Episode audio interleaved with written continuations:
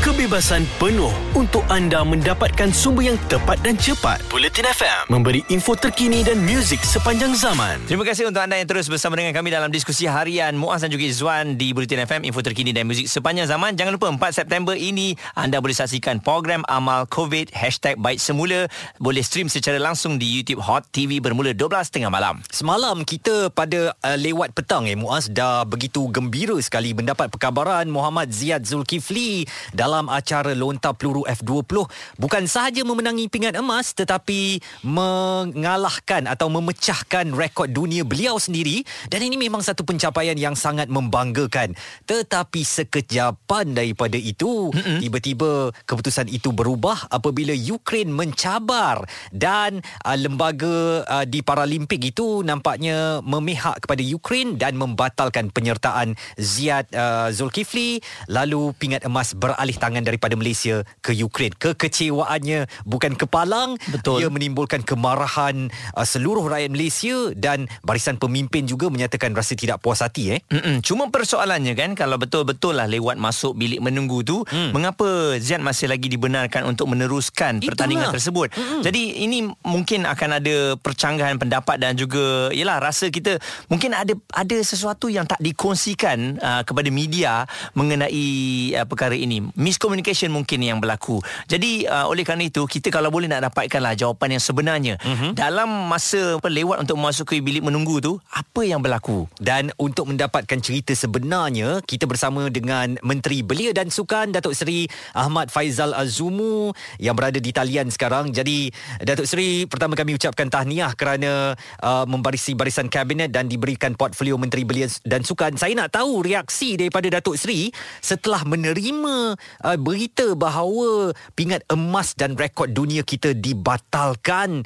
Bagaimana tindakan yang terus Datuk Seri rancang untuk menangani kes ini? Uh, sebenarnya saya uh, pada ketika dan saat perkara ini berlaku kita semua masih lagi uh, sedang menonton uh, pertandingan secara rasmi uh, melalui televisyen dan saya sebenarnya buat ketika itu berada di Kuala Lumpur International Airport bagi menyambut ketibaan uh, wira-wira kita Yiki dan juga Boni yang berjaya membawa pulang pingat emas dan perak.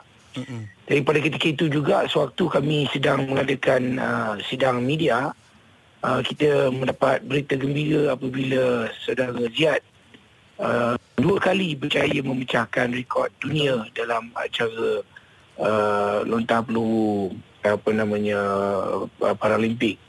Uh, dan kita amat yakin pada ketika itu bahawa emas uh, telah berada dalam genggaman kita. Uh, namun sewaktu sidang media itu juga saya dimaklumkan bahawa uh, terdapat bantahan daripada uh, Ukraine. Mm-hmm. daripada kontingen Ukraine uh, dan uh, agak pelik kerana biasanya apabila sesuatu bantahan itu dibuat uh, lebih kurang dalam masa setengah jam akan dapat keputusan uh, itu pada waktu semalam. Mm-hmm. Tapi sehingga ke malam saya masih tak kita masih belum dapat keputusan uh, dan saya telah pun meminta uh, chef de mission dan juga uh, pengarah MSN Datuk Syapawi untuk memberikan uh, uh, laporan awal tentang apa yang berlaku sebenarnya. Jadi kalau saya boleh kongsikan laporan awal yang kita dapati uh, keadaan di Tokyo pada waktu itu uh, hujan dan uh, uh, uh, kawasan di sekitar stadium agak bersesak dengan orang ramai uh, dan agak sukar bagi uh, atlet kita Ziad dan juga para pegawai untuk uh, pergi ke call room. Mm-hmm. Namun apa yang berlaku dia jarak uh, kelewatan itu hanya sekitar 3-4 minit. Cuma kita sekarang ni masih gagal mendapatkan bukti yang lebih kukuh iaitu uh, visual hmm. visual uh, bagaimana mereka hendak pergi ke hmm. uh, call room uh, tersebut.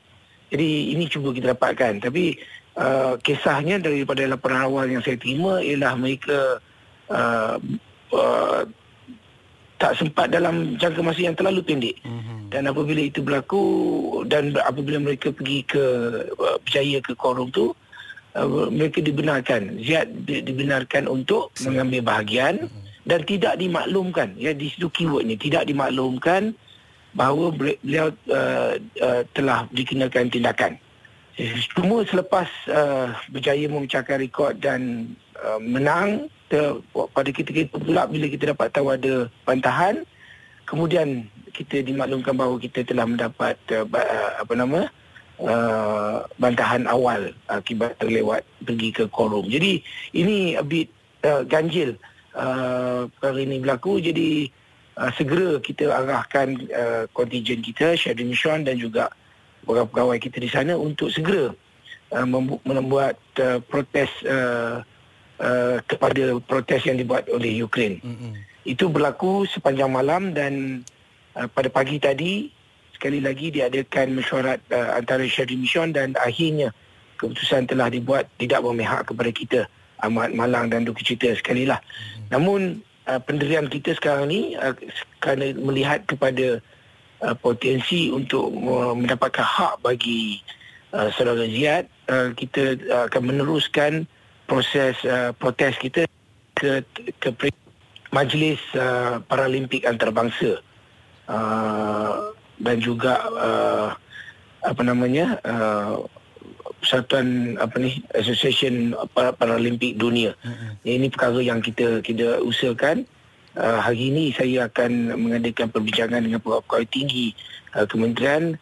Uh, kemungkinan sama ada kita memer, uh, uh, perlu ambil uh, apa namanya bantuan guaman uh, dari luar juga untuk uh, memastikan hak uh, dan juga pencapaian yang telah dibuat oleh Jihad ini dapat kita perolehi. Jadi itu dia antara respon yang telah diberikan. Saya rasa ini pun antara satu tugas pertama yang uh, telah pun digalas oleh Datuk Seri Ahmad Faizal Zumu hmm, ya, untuk meng, apa menguruskan apa yang berlaku ni dan kalau kita lihat uh, perkara ini dalam Paralimpik ni yang berla- yang berlangsung ni bukan kali pertama. Sebelum ini pun ada melibatkan perenang Muhammad Nur Saiful juga yang katanya uh, terpaksa dibatalkan penyertaannya sebanyak dua kali. Dan apa yang berlaku sebenarnya kepada atlet-atlet Paralimpik kita ni semalam trigger bukan sahaja Datuk Seri Peja eh mm-hmm. Muaz tetapi semua bekas menteri belia dan sukan daripada Said Sadiq daripada Rizal Merikan dan juga Khairi Jamaluddin sendiri. Semuanya bersatu hati semalam menghantar uh, rasa protes kepada Paralimpik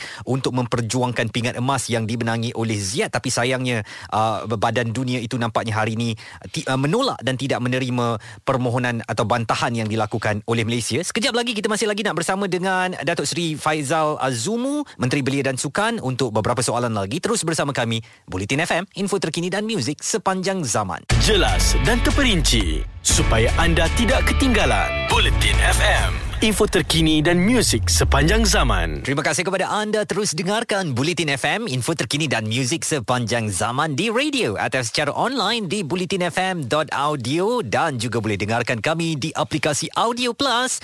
Muat turun terus ke telefon pintar anda untuk mendapatkan perkembangan semasa dan hiburan. Rakyat Malaysia dia tak akan marah kalau perkara yang sama tak berulang 2 3 kali. Hmm. Itu saya boleh katakan sebab apa? Apabila kalau kita lihat perenang uh, para kebangsaan Muhammad Nur Saiful Zulkifli juga tidak dapat meneruskan saringan ya bagi acara 100 meter kuat dada lelaki SB4 uh, ah, yang mana penyertaannya telah pun dibatalkan pada beberapa hari yang lalu juga membuatkan kita terfikir eh sebenarnya bagaimana dari segi peraturan ni? Kenapa tak diberitahu awal-awal lagi? Kena buka plaster tu ke?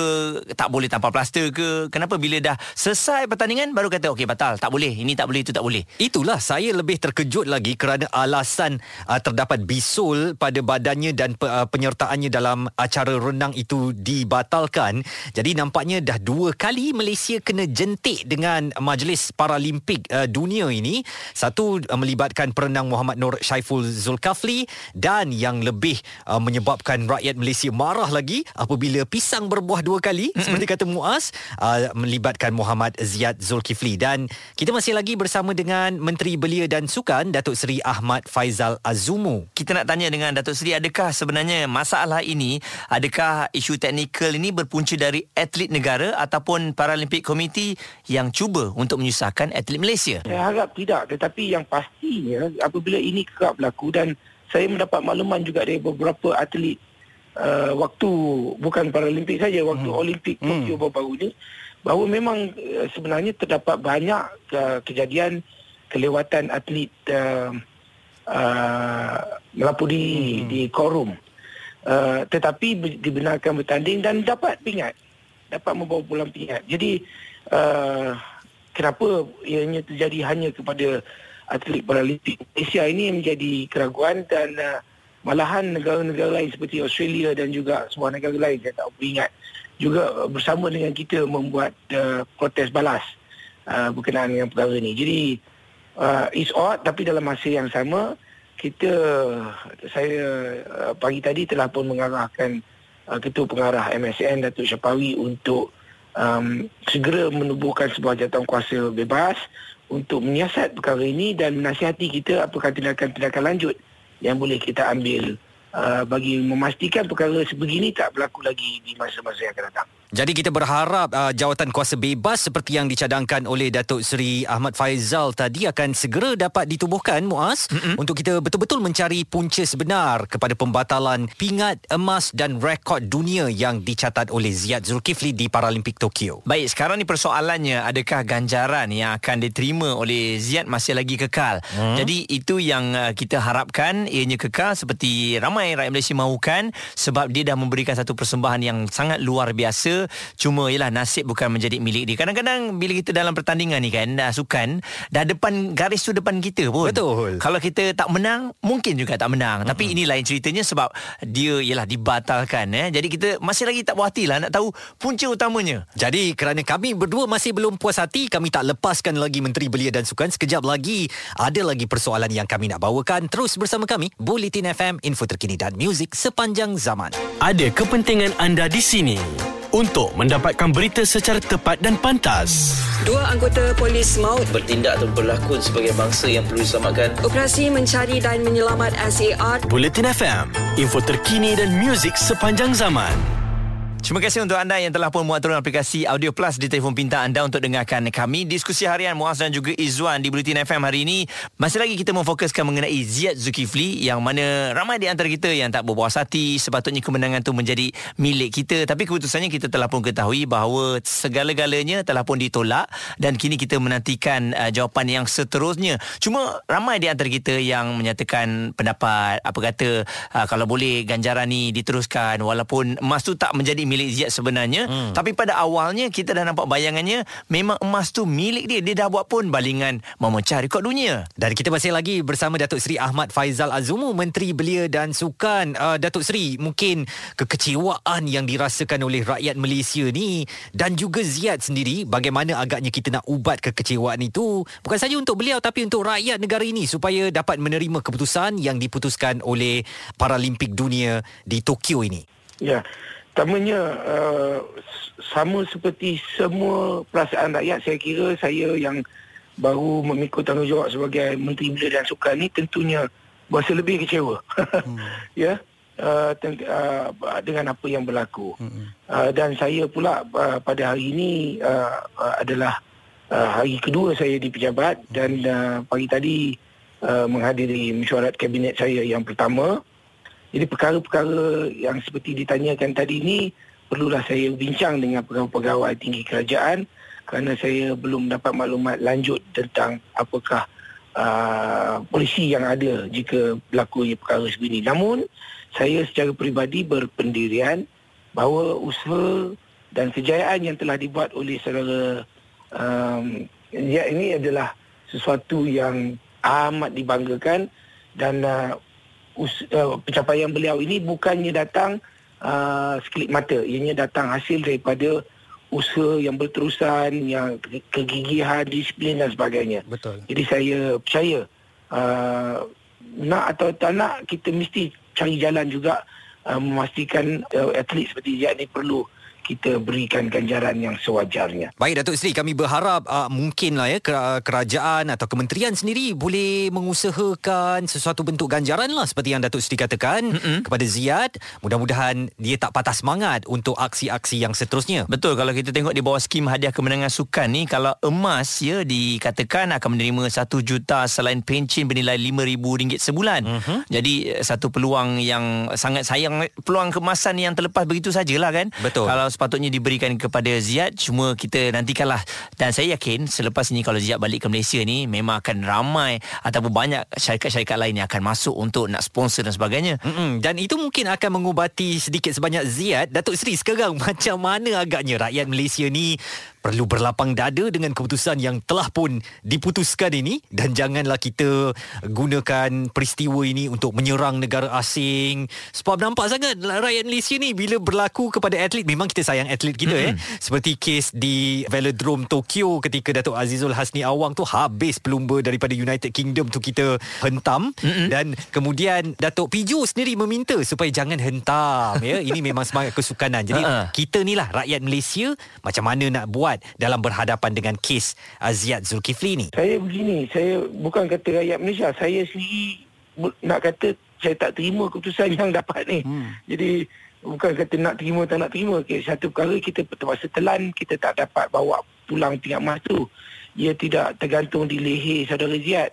Tetapi uh, oleh kerana kita merasakan bahawa ini berlaku ketidakadilan, uh, kita akan meneruskan protes Uh, sehingga kita uh, berjaya kerana kita amat yakin bahawa uh, kejadian yang berlaku ini amat uh, unfortunate dan tidak tidak apa namanya bukan atas kesalahan kita dan amat merugikan bagi sukan uh, di seluruh dunia jika ada atlet-atlet seperti saudara Ziad yang telah di kita deny uh, apa ni kejayaannya hanya kerana kesilapan teknikal yang pun tidak semestinya tak bukannya datang daripada kesalahan beliau. Hmm. Saya harap semua rakyat Malaysia berdoa uh, memastikan semua atlet-atlet kita di yang sedang bertanding di Temasya Paralimpik di Tokyo uh, dapat mencapai kejayaan. Banyak lagi acara-acara yang sedang kita uh, tandingi. Malahan hari ini ada lagi acara-acara yang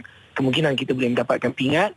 Dan kita juga berdoa agar saudara Ziad mendapat uh, apa namanya uh, hak beliau telah satu pencapaian yang cukup baik telah beliau tunjukkan kepada uh, dunia pada uh, semalam. Baik, terima kasih sekali lagi kepada Datuk Seri Ahmad Faizal Azumu, Menteri Belia dan Sukan di atas uh, masa yang diberikan kepada kita uh-huh. dan saya yakin semua pihak akan menjalankan tanggungjawab mereka untuk mencarikan uh, untuk mencari jawapan dan juga penyelesaian secepat mungkin dan uh, pastinya Ziyad Zulkifli adalah hero Malaysia dan kami sebagai rakyat Malaysia ni memang berbangga dengan apa yang anda lakukan. Dan yang lebih saya nak tekankan ialah pesanan daripada Datuk Azizul Hasni Awang perkara perkara begini memang berlaku dalam sukan. Jadi ayuh rakyat Malaysia, kita terapkan semangat kesukanan dalam diri kita. Jangan cepat melata, Mm-mm. jangan diungkit-ungkit lagi masalah yang pernah berlaku antara Malaysia dan Ukraine satu ketika dahulu yang tak ada kena mengena pun dengan bidang sukan. Betul. Kita cuba tahan diri kita lah ya daripada memburukkan keadaan dengan membawa atau memanjangkan cerita-cerita lama yang macam saya kata Mm-mm. tak ada kena mengena pun dengan dunia sukan. Okey, jadi henti-hentikan kerana kejap lagi kita nak updatekan kepada anda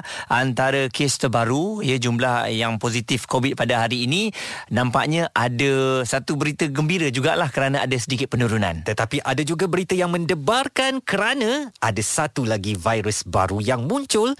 Terus dengarkan kami Bulletin FM. Bulletin FM terkini, relevant dan penting untuk anda.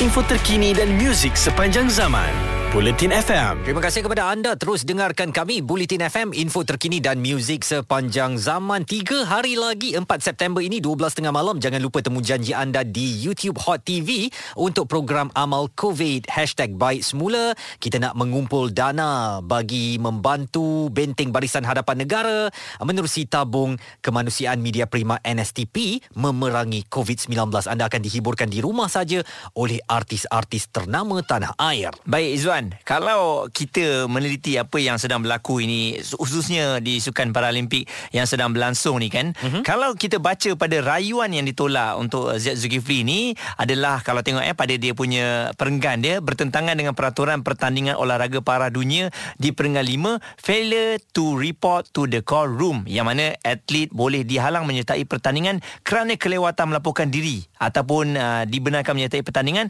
tertaluk kepada keputusan call room referee Jadi saya tak faham sekarang ni. Jangan kata awak Saya pun Saya terduduk Dan ha. Hai Lewat masuk call room pun Boleh dibatalkan pinggan emas Dan rekod dunia Mm-mm. Apa besarnya call room ni Dan apa fungsinya Saya rasa kita Sama-sama kena faham Betul. Dan untuk memahamkan Kita berdua Yang keliru Yang terduduk Yang terpinga-pinga Tak puas hati. Tak puas hati Marah-marah ha. Tapi tak faham Betul. kita bersama dengan Muhammad Mansyaha Abdul Jalil Atau lebih dikenali sebagai Cikgu Mansyaha Ketua Jurulatih Olahraga Kebangsaan Cikgu terima kasih kerana bersama dengan Bulletin FM Ceritalah sedikit kepada kami berdua Rakyat mungkin yang keliru Apa dia call room ni cikgu? Okey, uh, call room ni ataupun uh, bilik uh, uh, melapor adalah satu tempat di mana semua atlet yang akan bertanding akan akan melaporkan diri di tempat tersebut itu yang pertama sekali yang paling penting. Uh-huh. Di mana dalam mana-mana kejohanan di peringkat uh, antarabangsa dekat dunia sukan sebenarnya ada dua call room yang penting. Ah. Dia ada dua call room sebenarnya. Hmm. So call room yang pertama ni ialah di mana atlet itu berada untuk kawasan memenaskan badan. Di situ juga ada terletak ni call room yang pertama. Okey. Okey. Jadi sebagai contoh uh, sebelum uh, dipanggil pada call room pertama ni dia ada dia punya uh, dia punya ada peringkat-peringkat dia. Uh, bermakna katakanlah dia kena lapor di pada pukul 6 petang sebagai contohlah ya. Bermaknanya setengah jam sebelum tu uh, ada panggilan pertama sebut. Dia, dia, dia disebut sebagai first call. Ah. Lepas 10 minit dia second call. Hmm. Lepas, lepas tu final call. Semasa final call tu, makna pengurus pasukan, jurulatih, atlet kena aware, kena alert. Hmm. Uh, bahawa panggilan itu adalah panggilan terakhir. Sekiranya tidak melaporkan diri pada ketika itu, pada masa ditetapkan, itu boleh dibatalkan. Ah. Wow. Ah, itu forum yang pertama. Okay. Sangat sangat penting. Masa itu sangat penting. Sebab apa? Bila masuk forum pertama tu dah daftar semua, daftaran semua dia mereka akan cek pegawai akan uh, siasat uh, tengok pakaian, nombor dan sebagainya. Mm-hmm. Dah lengkap baru dia akan berada situ dan masa 10 minit selepas forum yang pertama tu mereka akan bergerak ke forum kedua. Okey. Hmm. Ha, bilik forum kedua tu pula tak ada siapa masuk hanya atlet sahaja berada di situ. Baik. Oh. Apa yang berlaku sekarang ni adalah di mana semasa korum pertama tu tidak uh, mereka tidak melakukan diri. Maknanya bila tak melakukan diri uh, atas keputusan uh, pegawai ataupun uh, uh, pegawai core referee dia boleh uh, apa ni korum referee ada berada di situ. Mm-hmm. Sekiranya mereka tak lapor dia boleh membatalkan ataupun memberi peluang. Biasanya 2 minit tu terlalu lama. Oh. Terlalu lama. Kalau kita rasa Ah, macam 2 sebab minit tu sekejap sangat kan. Tapi lama Ah, untuk di call room. Lama. Sebab apa? Sebabnya sebab uh, seg- pengumuman dibuat. Pengumuman dibuat setiap 10 minit sebelum uh, melaporkan diri. Hmm. Tapi uh, Ah, dalam 10 kes minit, 10 minit. dalam kes uh, Ziad ni cikgu kenapa agaknya katalah kalau beliau memang lambat bersama dengan atlet Australia dan Ecuador kenapa masih dibenarkan untuk menyertai acara itu? Okey. Bila dia lewat uh, ada juga uh, ada juga dia, dia, dia, dia ada leeway mana ada kelonggaran situ dengan rayuan. Baik. Mm-mm. dengan rayuan uh-huh. kan lambat dan pihak juri akan melihat menilai secara keseluruhan hmm. sama ada ndak uh, atas sebab apa dia lam- lambat. Hmm. Sekiranya kelambatan itu disebabkan oleh perkara-perkara yang biasa maknanya atas uh, kesalahan sendiri mungkin duit tanda tak dimaklumkan hmm. sebagainya ataupun dia masih masih masa bandan dan uh, semua itu ambil kira dan dengan appeal dengan rayuan uh, referee um, korum ini boleh membenarkan masuk tetapi di bawah bantahan sebut under protest. Hmm, ada protes. Ah, bila ada protes maksudnya sekiranya dia bertanding, Okey. kemudian ada mana-mana atlet yang atau negara yang membantah atas sebab kesilap, uh, kesalahan pertama tadi. Mm-hmm. Uh, jadi bantahan itu boleh diterima oleh pihak uh, teknikal lah. Oh, Kemudian okey. dibawa pada juri rayuan. Juri Ni rayuan kita dah jelas. adalah, uh, Saya baru tahu Yes. ni. Saya ingatkan on your mark, get set, go je. tak boleh. Ha, sebab sebab apa tau? Sebab uh, setiap satu minit tu ambil kira. Sebab Ha, ha. bila sebab dia melibatkan uh, perkara lain sebenarnya. Betul. Dari segi uh, hak penyiaran, dari segi Ah. pengiklanan, Hmm, dia vacuum masa tu kenapa? Tak ada dah 5 minit tapi tak acara tak berjalan. Jadi benda itu menyebabkan kos dan sebagainya. Wow. Sebenarnya. Oh. Jadi dia ketepatan masa tu sangat penting. Uh, siapa nak bear the cost kalau 5 minit ada pertandingan sedangkan iklan pada berjalan orang kena tengok. Okey. Jadi uh, cikgu kalau kita tengok adakah berpunca daripada atlet tu sendiri ataupun mungkin orang yang Ah, membawa menguruskan. ah, menguruskan tu Dari mungkin perkampungan sukan, Ya sebab kan? kalau kalau seorang mungkin salah dia tapi kalau ada tiga atlet ah. yang lambat mungkin ada sebab-sebab lain ah, cikgu.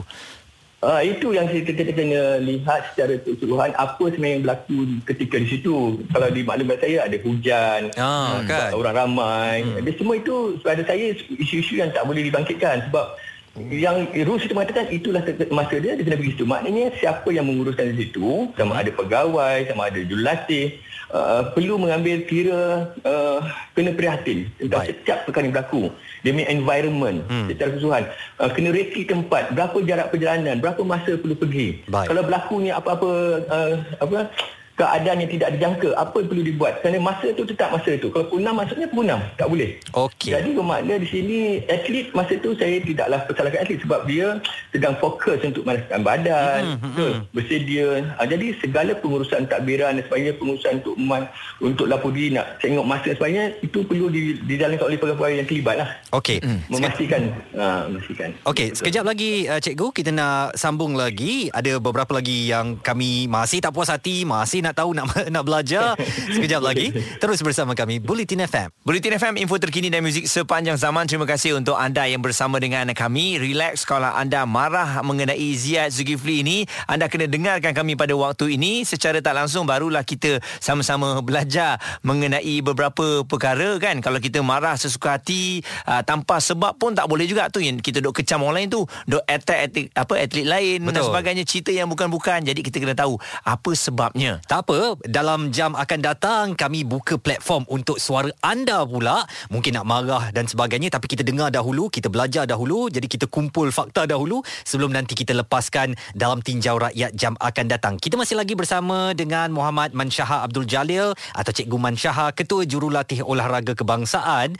Cikgu, jadi apa agaknya pengajaran yang boleh diambil oleh kita semua supaya perkara ini tidak lagi berlaku dan bagaimana kita nak mempositifkan pandangan kita kepada Majlis Paralimpik Dunia ni yang baru-baru ni sebab bisul pun tak boleh uh, berenang dan sebagainya ini rekod dunia dan pingat emas dibatalkan.